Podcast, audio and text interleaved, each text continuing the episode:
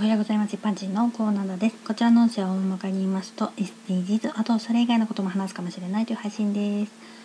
SDGs と聞いてまだまだピンとこない人もいるかもしれませんね。そんな人もエコバッグはきっと聞いたことあると思いますけど、どうですかね。エコバッグを使うのは結局何にかっていうと、エコバッグを使う前はバンバンビニール袋を使っては捨てを繰り返してたと思うんですが、ビニールっていうのはつまりプラスチックなんですけど、エコバッグを使うことによってプラゴミが減るよねってことなんです。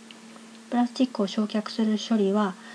エネルギーを使うから地球温暖化につながってしまうし、焼却せずに海に漂ったりすると海洋汚染につながるから、そもそもプラゴミはあっちもこっちも問題があったというわけなんですね。だからあれやこれらの問題を解決するための一つの方法がエコバッグであってね、エコバッグを使うことであれこれ解決しようというのは一つの例なんだけど、そんな感じで SDGs はいろいろな問題が絡み合っていて芋づる式だったりもするんだけど、地球の課題解決をみんなでやっていこうっていう感じのものなんだよね。それをやったところで何になるのってあんまり実感湧かない感じですかね。酸素や水がないと人間生きていけないし、こんな猛暑とかではなく人間にとって最適な気温で生きたいですよね。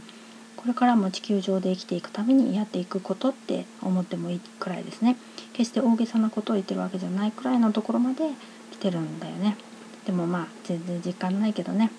エコバッグについては過去配信ナンバー9を合わせてどうぞ。では今回もこの辺で、次回もお楽しみに。また聞いてくださいね。ではまた。